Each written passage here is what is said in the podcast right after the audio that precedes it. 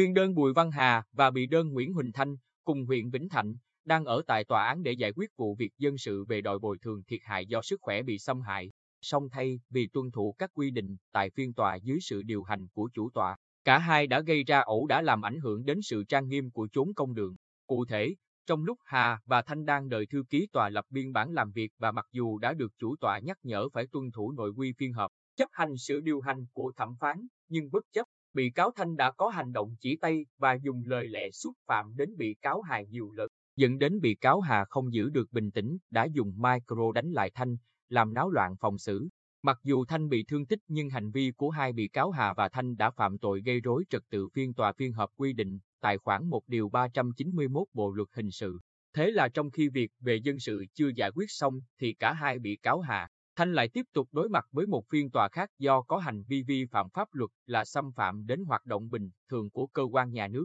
gây ảnh hưởng xấu đến trật tự an toàn xã hội. Đây cũng chính là căn nguyên mà mới đây Hội đồng xét xử sơ thẩm Tòa án Nhân dân tỉnh đã thống nhất tuyên phạt mức án 4 năm tù giam đối với bị cáo Lê Văn Hải, sinh năm 1966 ở thành phố Quy Nhơn, phạm tội lợi dụng các quyền tự do dân chủ xâm phạm lợi ích của nhà nước, quyền, lợi ích hợp pháp của tổ chức, cá nhân quy định tại khoản 2, điều 331 Bộ luật hình sự. Tại phiên tòa, bị cáo Hải đã thừa nhận toàn bộ hành vi phạm tội của mình. Bị cáo biết việc lợi dụng quyền ngôn luận của mình để xúc phạm uy tín, danh dự, nhân phẩm người khác và tổ chức là sai trái. Hải nói, bị cáo rất ân hận, nên nhân đây, bị cáo gửi lời xin lỗi đến các tổ chức cá nhân mà bị cáo đã từng xúc phạm trước đó và cũng mong hội đồng xét xử giảm nhẹ hình phạt cho bị cáo. Tại phiên tòa, hội đồng xét xử không chỉ phân tích hành vi sai trái của bị cáo Hải, mà còn nêu rõ Điều 25 của Hiến pháp nước Cộng hòa xã hội chủ nghĩa Việt Nam năm 2013 quy định, công dân có quyền tự do ngôn luận, tự do báo chí, tiếp cận thông tin, lập hội, biểu tình. Việc thực hiện các quyền này do pháp luật quy định. Theo quy định của Hiến pháp, quyền tự do ngôn luận của mọi công dân là quyền được tự do có quan điểm và giữ vững quan điểm của mình,